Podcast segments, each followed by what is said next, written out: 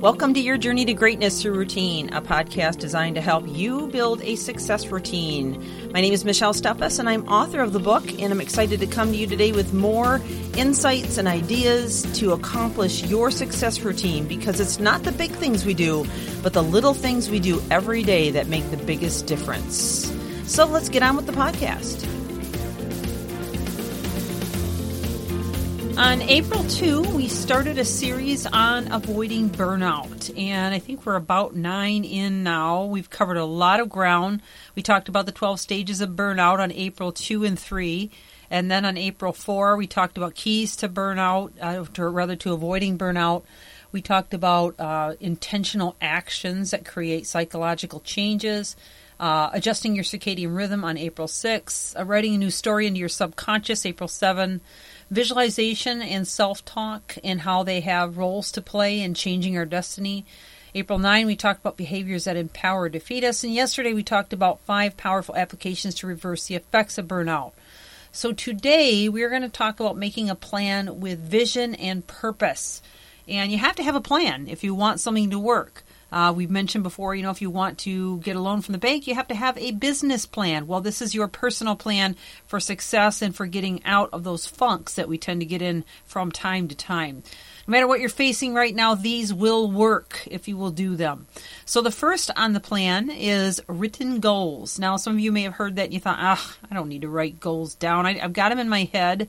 You know, besides, if I write them down, then I'm going to be disappointed that I didn't get them done. I can just hear some of you saying that. but let me tell you something. There is a lot of science, a lot of cognitive science behind this. Let me give you a quick example of why this is important. Um, well, last year it was my husband and I. We usually make out a list of uh, both spring cleaning tasks as well as remodeling tasks that we want to do. And I had some company come over, and I happened to misplace the list, and you know, trying to tidy things up, and didn't really find it until about two or three months later. I looked at the list and I was shocked and amazed as I had noticed we had done almost everything on that list without the list.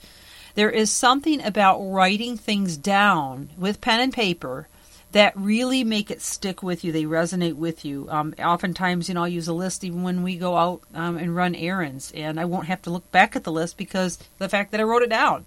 Um, it really mirrors the neurons. It, it's almost like putting a turbo booster on your neural pathways. And Brian Tracy says if you write your goals out every single day, then it really will put you in fast forward to accomplishing them. So please write down your goals and then prioritize them. Next, weekly and daily task lists. So, based on your goals and what you want to accomplish, as well as your everyday things that you need to do, make sure you write it out. Uh, again, writing it down will help you to accomplish it. Also, it's going to get rid of that black cloud that's over our heads. You know, we have so many things that we know we need to do, and you know, it, and it's so easy to let things fall through the cracks if we don't put it in writing. And having it in writing just kind of takes that that burden off your back. To think, oh, am I forgetting something? Or you know, I feel like there's something else I need to get done. So you can remove that, and that's that's a stressor. So if you want to avoid burnout, we've got to do everything we can to avoid those stressors. We're going to make sure that we've got our goals written out. We know what we're doing. We've got a direction to follow. We're also going to write down our weekly and daily list so we don't feel that burden. In fact, um, one thing you can do before you go, leave work make sure you write out everything for the next day so that you don't take it home with you and you know be worried about whether you got this done or that done or whether you need to work on that or, or check oh shoot i didn't check to see if i had to do that. You don't want that when you get home. You want to be able to unplug and relax with your family. And then prioritize that weekly and daily list. Just like you prioritize your goal list prioritize your weekly and daily list so that you're always working on the things that are most important. I had a client recently that um, she would always prioritize, but she wouldn't follow the priority order. Well, we talked about a little bit, and, and, what we came to the conclusion of is, you know what?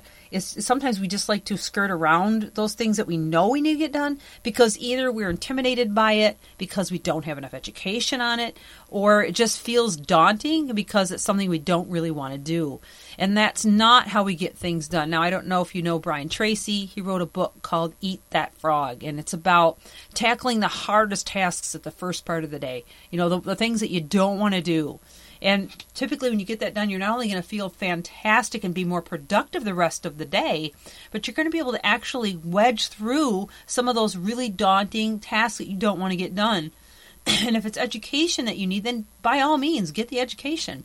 You know, uh, I mentioned recently that I had to learn more about QuickBooks. So I sat there and watched YouTubes for an hour.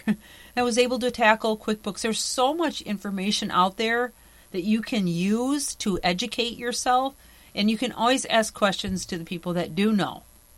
So, uh, the next thing on the list, and it's probably going to be our last thing we'll have to pick up here tomorrow, is uh, time blocking.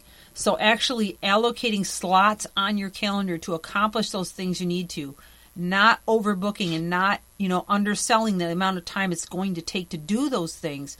But if you schedule those in advance on your calendar, blocking out times, and if it's a big thing, you know, maybe a two hour block or a one hour block at a time to accomplish it, then you know you're going to do it because you've allocated the time to do it.